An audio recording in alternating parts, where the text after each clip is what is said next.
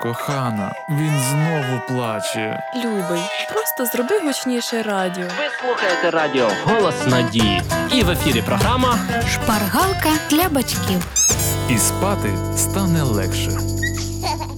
Якщо у вашої дитини виникло непереборне бажання навчитися грати на музичних інструментах, і у неї є здібності, пора віддавати малечу в музичну школу. Після деякого ламання голови питання вибору того чи іншого музичного інструменту це фундамент музичної кар'єри сина чи доньки. Справою першої черги буде вибір вчителя і навчального закладу. Якщо викладач з музики і школа будуть подобатися вашому чаду, заняття будуть успішними. Відтак, справа за вчителем. Він повинен визначити, чи є здібності у вашої дитини і який графік занять їй підходить. Не варто нехтувати їй додатковими індивідуальними заняттями вдома, самостійним студіюванням. Для цього потрібно буде придбати музичний інструмент у постійне користування.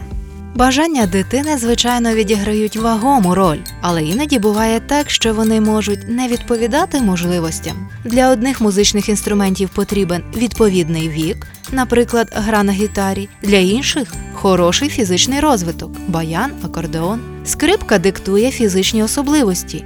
Це тонкі прямі пальці. Якщо музичний інструмент, на вашу думку або думку викладача не підходить дитині, потрібно правильно подати малюкові цю інформацію і запропонувати вибрати інший.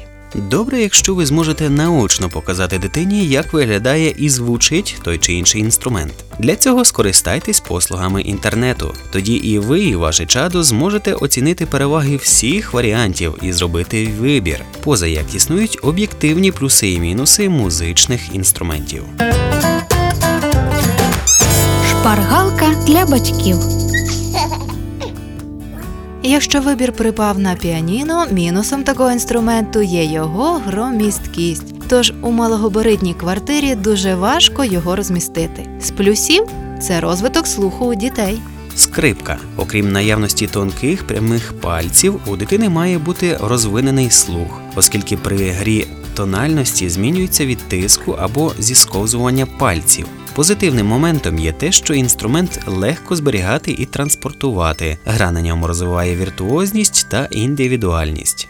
Барабан хороший інструмент для розвитку такту. Мінусом є те, як правило, це велика установка. Гра на ній дуже гучна, і репетирувати у квартирі стає важко.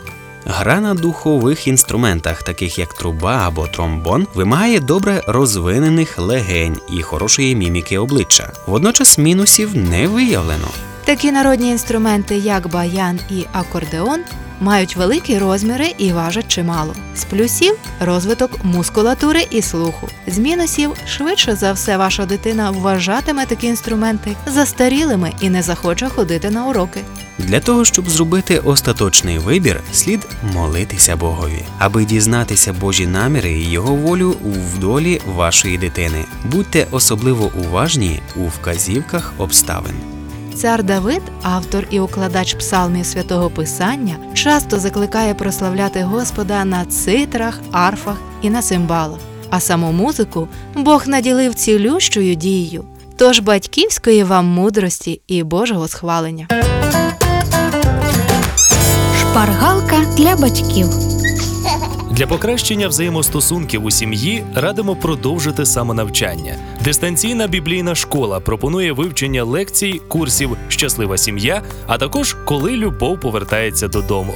Звертайтесь індивідуальні бесіди з консультантом по сімейних відносинах за телефоном 0800 30 20 20.